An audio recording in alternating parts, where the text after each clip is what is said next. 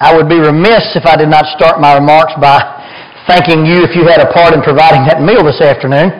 Now, I've been amen a couple of times, but that deserves a big amen. If, if, if you enjoyed that, thank you very much. That's good stuff. If you went away from that hungry, then you couldn't pick cotton if you was made out of Velcro, is the way we say it back home. So uh, that, that was a very good meal. Now, I understand it's a difficult task to listen to a guy after you've been full and the building is warm and it's the middle of the afternoon. I, I get that. I'm CPR trained. If you close your eyes, I will revive you. that usually keeps them wide awake. There's no problem there. Uh, just almost some disclaimer remarks.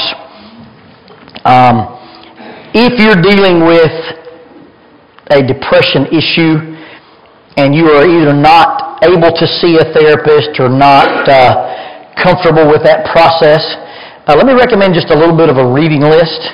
Uh, there's a book by a guy named David Burns. Burns is a cognitive behavioral therapist and a medical doctor. And he probably has done what I would call the, the quintessential work of kind of a self-help treatment plan with uh, this book that he wrote. It's called Feeling Good, The New Mood Therapy two very interesting things in that book. He has a Burns depression checklist. You kind of take it every seven days and you kind of monitor, hey, when I've had this kind of week, my depression scores go up or down. It's a really interesting little study. Uh, and then in the middle of the book is this, this uh, little test called the Dysfunctional Attitude Scale. Sounds horrible.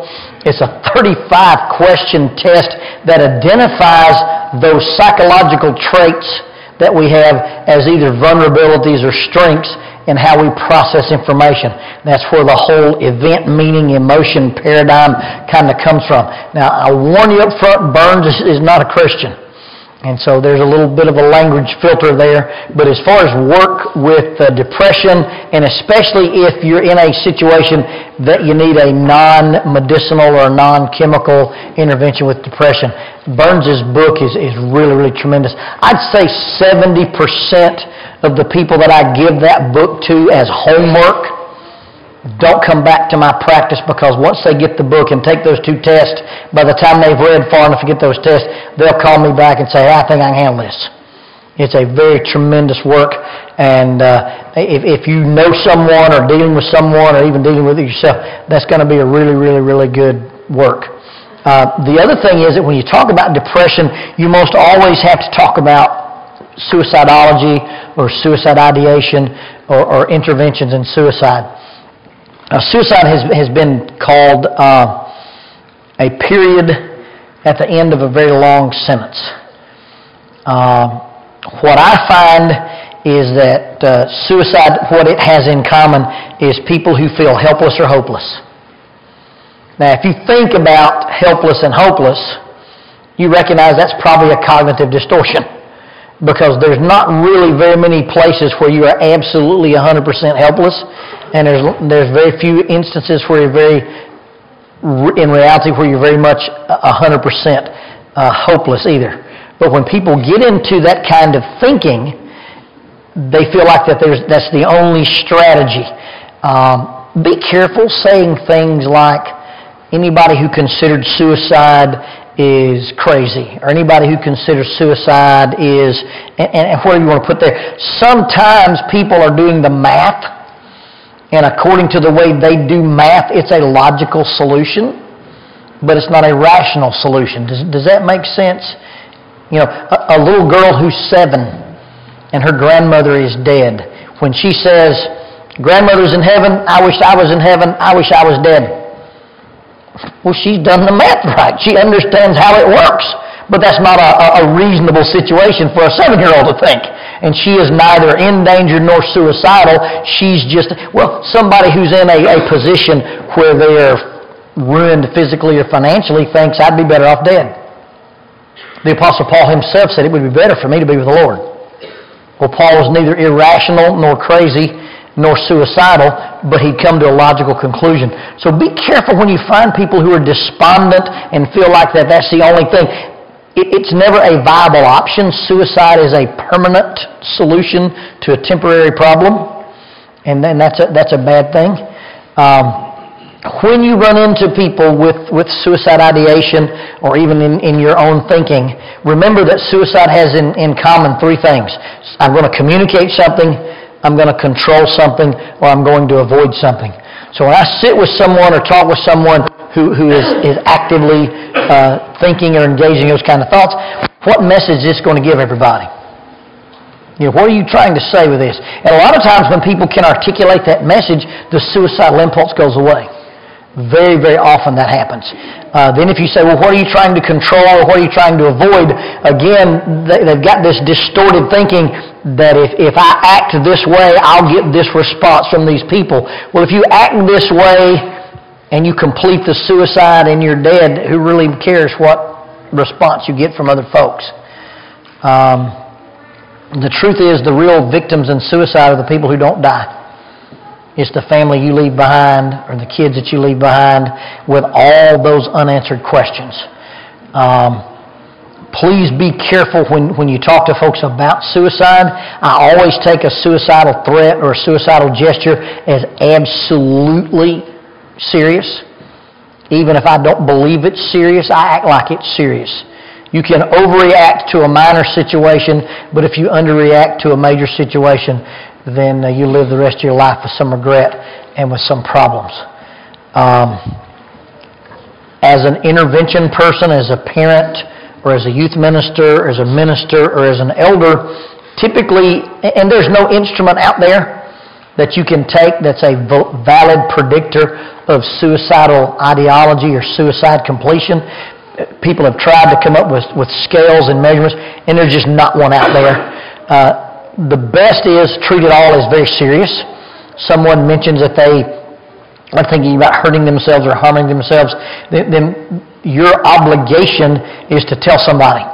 Young people, if one of your friends mentions that to you on Facebook or Twitter or Instagram or any other thing, your, your response to that should be to contact their parent.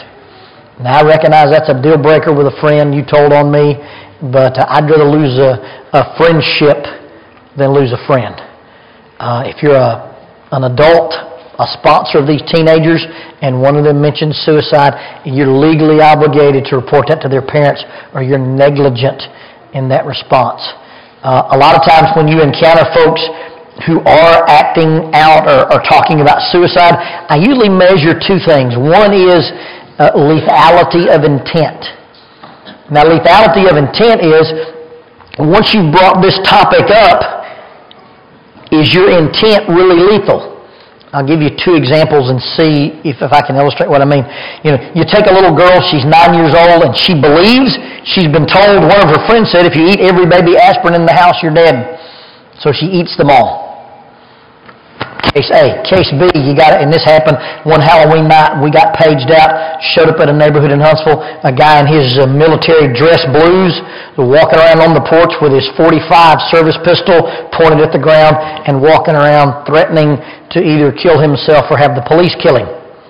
He stood up there four hours and didn't do anything. As Chad Smith says, uh, he talked a lot about death, but when death came to the neighborhood, he kind of changed his mind because you got those guys looking at you through the scope of a long gun, and if you raise that pistol past here, a police officer will shoot you because he's not going to let you shoot somebody else. And so you got the little girl with the baby aspirin, absolutely harmless, about like eating a bowl of Skittles. You got the guy with the 45, absolutely a deadly weapon, and a trained Marine. This person had lethality of intent the little girl. She believed she was dead when she ate the aspirin. This guy, all he's got to do is raise that pistol, and he's dead. And although he had the more means, his intent was not as lethal as the little girl. Does that distinction, is that a clear distinction between this means yes? This means no? okay, all right. Uh, the other thing is when a person says that they are suicidal and, and to, to assess or assess lethality of intent, I usually just ask him, okay, if you're going to do this, how are you going to do it? Well, you know, sometimes people have a plan and, and they don't have access to the means. I'm going to strap myself to a rocket ship. That's probably not going to happen. Okay? Somebody says, I'm going to use my dad's shotgun. Where's your dad's shotgun? It's locked in a gun safe. Who's got the key, Dad? Okay, probably not access. I had a gentleman call me. I, I don't want to, to make fun of it at all, but he called. He was in crisis. One of my OCD clients, and he said, "Now, Brother Lundy, I don't want you to think I've thought about going down there and jumping off that Tennessee River Bridge." That's fairly specific to not have thought about it. Okay, I haven't thought about going down there and jumping off the Tennessee River Bridge. He had a spot picked out, a place picked out, and an action picked out. I said, "I need to come to your house." Because he had not only plans but means and access and the ability to carry it out. And so if you get that in mind, hey, I'm going to get in my car and I'm going to run into the first solid object I see. They don't leave your house. They don't leave your office. They don't leave your company. And you get them some help. 24 hours minimum. Anything else is better. But 24 hours minimum, you don't let them out of another human being's sight. And that means that's why you have to call their parents young people, or why you have to call their parents, or have to call their spouse if you're an adult who's, who's doing this, this intervention. And you'll probably run into a lot more of those cases than I will as a professional, because when people are in those modes, they don't immediately open up the, the phone book and call some random therapist they don't know. They call people they love. Uh, if you see people wrapping up loose ends, you know, somebody giving away prized possessions somebody is uh, wanting to, to close some loops. Hey, I need to talk to this person, or I want to call my mother and tell her bye. You know, those kind of things. Look for those kind of warning signs. Now, truly, you really can't predict it. Because a person who's truly suicidal does not want you to intervene, and they may or may not let you know. And so if you end up with a person who, who suicides be careful with the blame game. Be careful making it your fault. Be careful playing the if only I knew. The only person who can tell you is them, and if they don't tell you, you're not supposed to be psychic. So be very, very careful with that. Uh, now, once you talk about that kind of extreme thinking, I'd like to do another case study of extreme thinking in the scriptures. This individual is not necessarily suicidal, but you got to notice he makes a life-altering decision based on some emotional triggers and some distorted thinking. If you uh, have your Bibles, go to Genesis 25.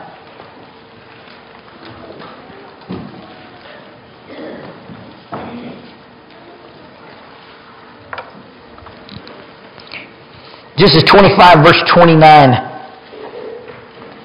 Now Jacob cooked a stew, and Esau came in from the field, and he was weary. Now, that's from, I'm using the New King James Version, and I've got the word weary. Some of you guys have the word famished. Some of you guys have the word exhausted. Some of you guys have the word faint. Some of you guys have the word hungry. Is any other words floating around out there to describe Esau? Exhausted?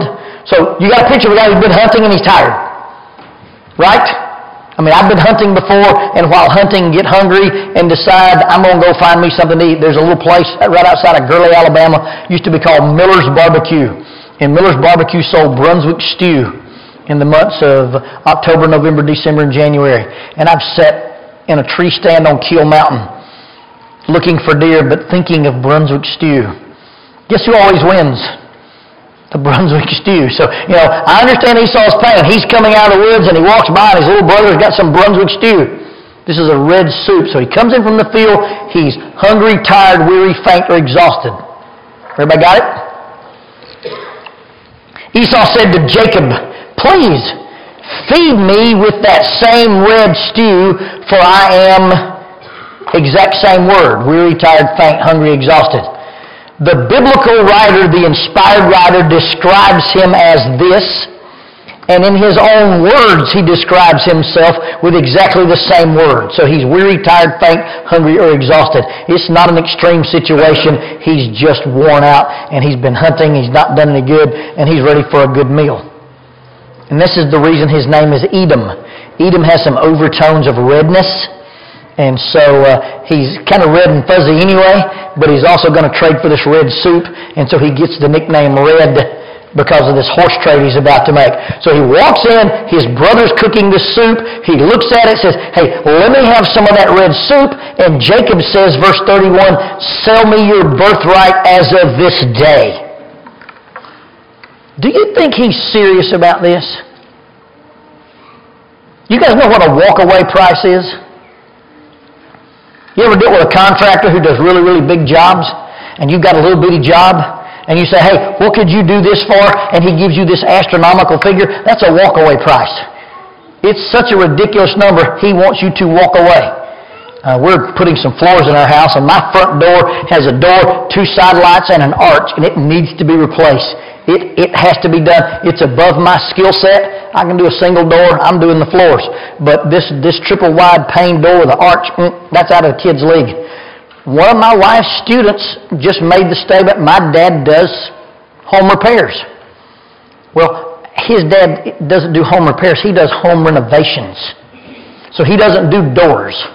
I didn't know he didn't do doors. I sent him an email and said, hey, I got this door, this, this, and this. What can you do that for? The, the number he shot back at me was a walk-away price. I'm telling you the truth. It was, yeah, I'll do your door, you moron. You know? And uh, I didn't even respond to it. I had no polite way to respond to it. He sent me an email about a week later and said, did you get my estimate and what did you think about it? My response was, we've decided to take the money and send Jackie back to school and train her as a master carpenter. and do our own door. That was so he not you know, I don't think Jacob sees you. I don't think this guy thinks my brother will trade his birthright for a bowl of soup. But listen what happens to Esau. Esau says, Give me some of this red soup. Jacob says, Sell me your birthright. And Esau says, Look, I'm about to die. What is that birthright to me? How do you go from I'm hungry, tired, weary, faint, to I'm starving to death? Do you see that extreme thinking switch? He goes from I'm tired and weary to I'm about to die. Folks, anybody that's living in those kind of extremes is not making smart choices. And if you're not making choices that, that talk about a continuum, ideal versus unacceptable, and what's in the middle, you, know, you, you, think about when you talk about the continuum of ideal versus unacceptable. You know, a lot of times I'll, I'll mention the ideal versus unacceptable continuum, and, and they don't get it in the office. And so I usually ask kids, what's the best food you can think of to eat? One little girl said, macaroni and cheese and her eyes lit up. I said, what's the worst food you could think to eat? She said, vegetables. Okay? So on this end you've got mac and cheese, this end you've got vegetables. Is there food between there? Where are you going to put pizza? French fries, Wendy's Frosties, Krispy Kreme donuts. Okay? But when you get in this extreme thinking, we think if it's not mac and cheese, it's vegetables. And there's lots of options in between. Esau is here and he says, if I don't get this soup, I'll die. How many times we made decisions based on thinking like that? If I'm not with this friend that I've been texting back and forth, I'll never be happy again. And people leave their marriages. People go from, I'm unhappy at this point in my marriage to I've never been happy in my marriage. People make choices like, well, if that person's mad at me, everybody's mad at me. Well, you know, they've Anytime you think about your life or your relationships in, in extreme terms, always and never, or every time, that's distorted thinking. Because there's very rare instances of always, never, and, and every time. And when you start making decisions to leave, or to wreck your family, or to end your life, or to make a bad choice based on, look, always, never, always. Man, Esau goes from I'm hungry I'm starving to death. Now, compound this that when he says, I'm going to starve to death, in the back of his mind is this implicit thought. Now, implicit meanings are things that are below the subconscious. Things that we just kind of think are true but may or may not be. 15 year old boys implicitly believe if they're taller than you, they're stronger than you. That's just not true. 15 year old boys implicitly believe if they're younger than you, they can outdo you in lots of stuff. That's absolutely not true. 15 year old boys don't think they can be killed. That's not true. and we have these ideas. Well, Esau's got this belief now. Number one, if I don't get food, I'm going to die. And if I don't get that food, I'm going to die. Is Esau's father? Jacob is the son of Isaac. Esau's his brother, so Esau's father is Isaac. Who's Isaac's father? Abraham. Are these poor people? Are they homeless and live under the bridge in Palestine? Abraham was a powerful Middle Eastern sheik. He had so many flocks and herds that he and Lot couldn't live in the same geographic area. They had to go north and south. Abraham had an army of men that were born and raised and trained in his own household, numbering 300 plus men. If you've got an army of 300 men, are there any groceries in the camp? Shake your head this way.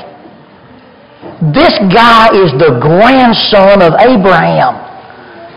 You couldn't swing a shovel in this camp and not hit a sheep. And yet he walks in from the field and thinks, the only thing here to eat is that soup, and if I don't get it, I'm going to die. If you take a time out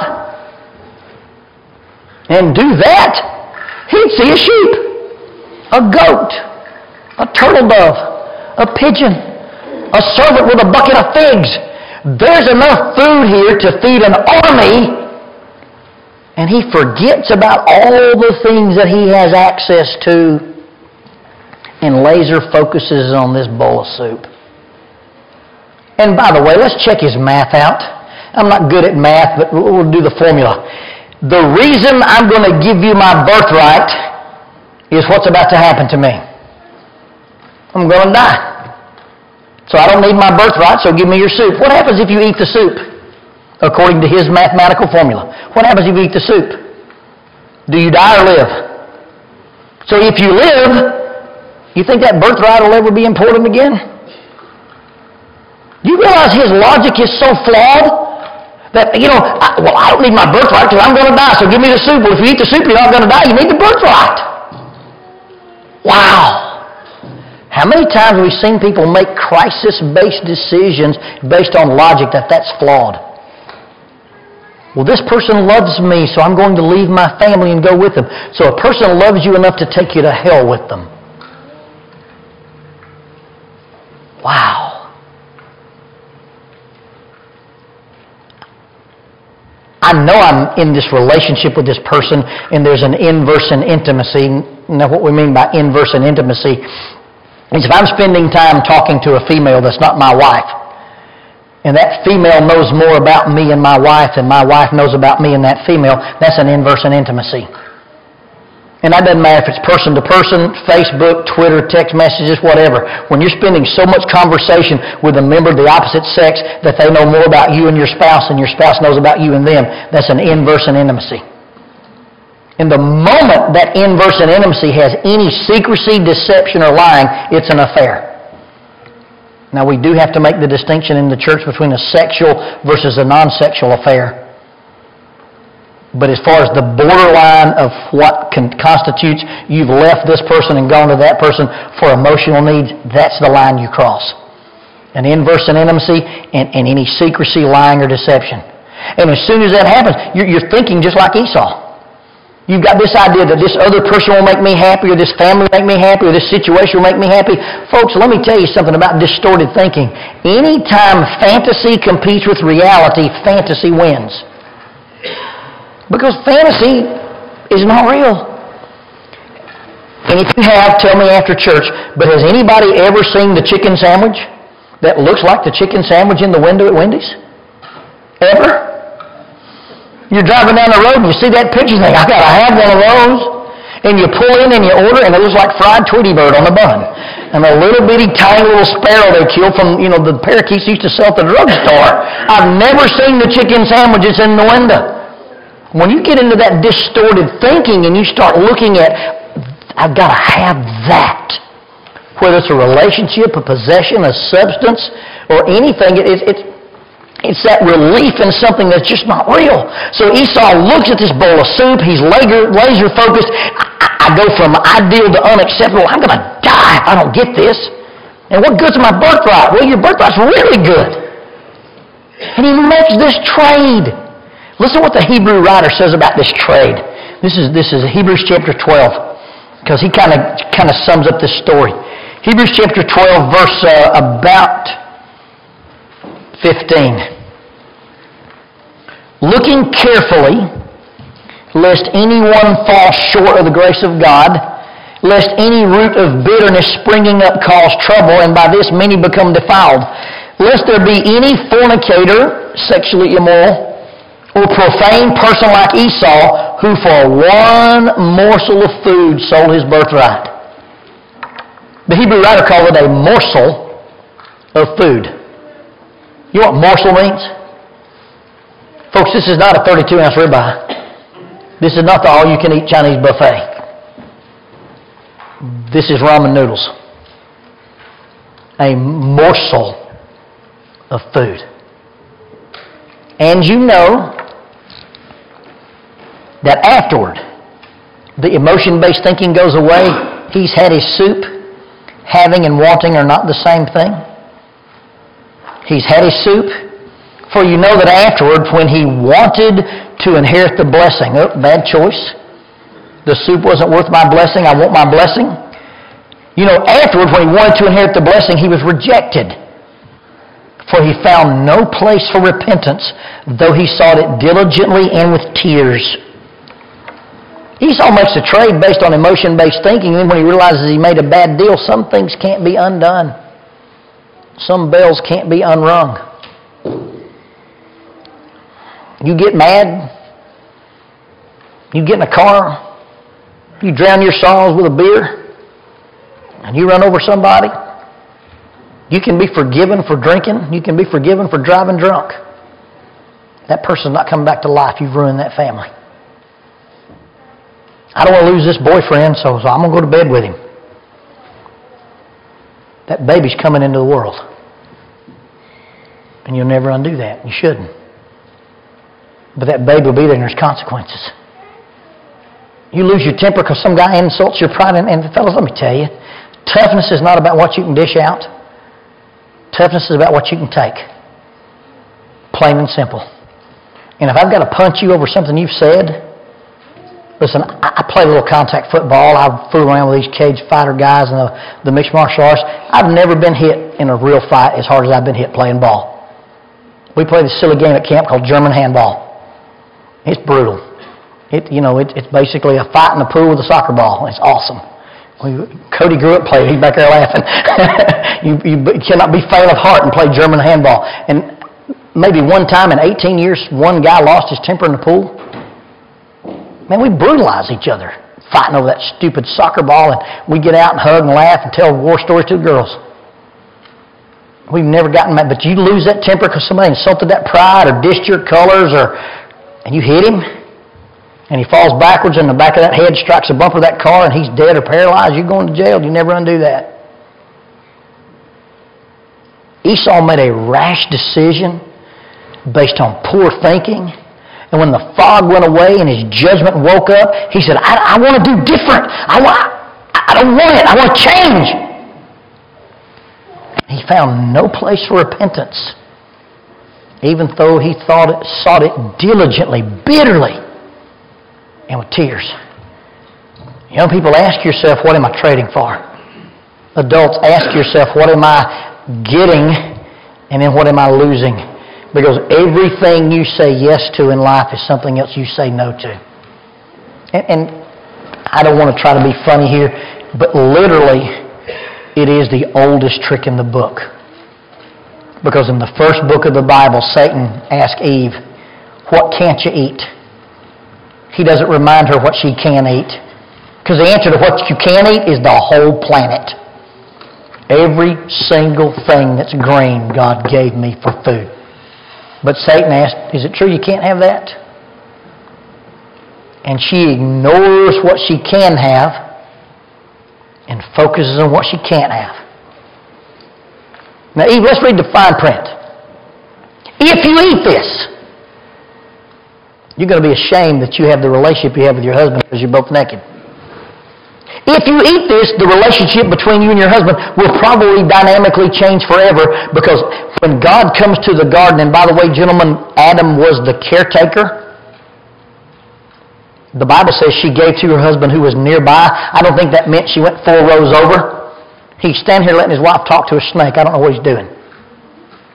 When she gives it to her husband, she ate first and then he ate. But when God comes to the garden, who does he talk to?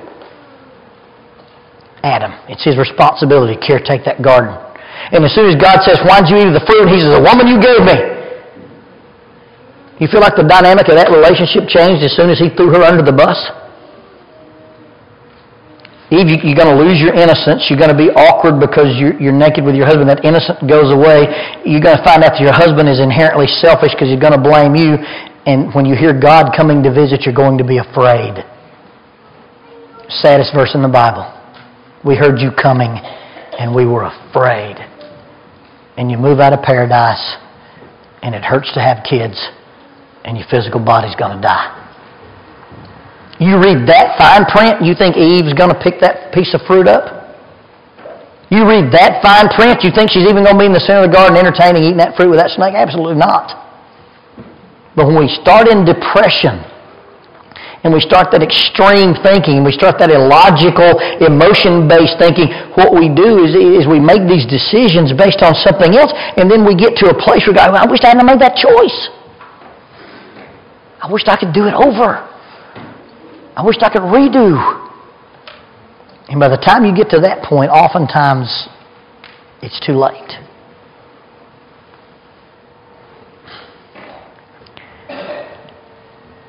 The good news about this is number one, your congregation has taken the seriousness to talk about this topic so, so you can check yourself. You know, what do I feel versus what do I know? Is this really going to make me that happy? Am I comparing fantasy to reality? Rather than focusing what I don't have, let me focus on what I do have.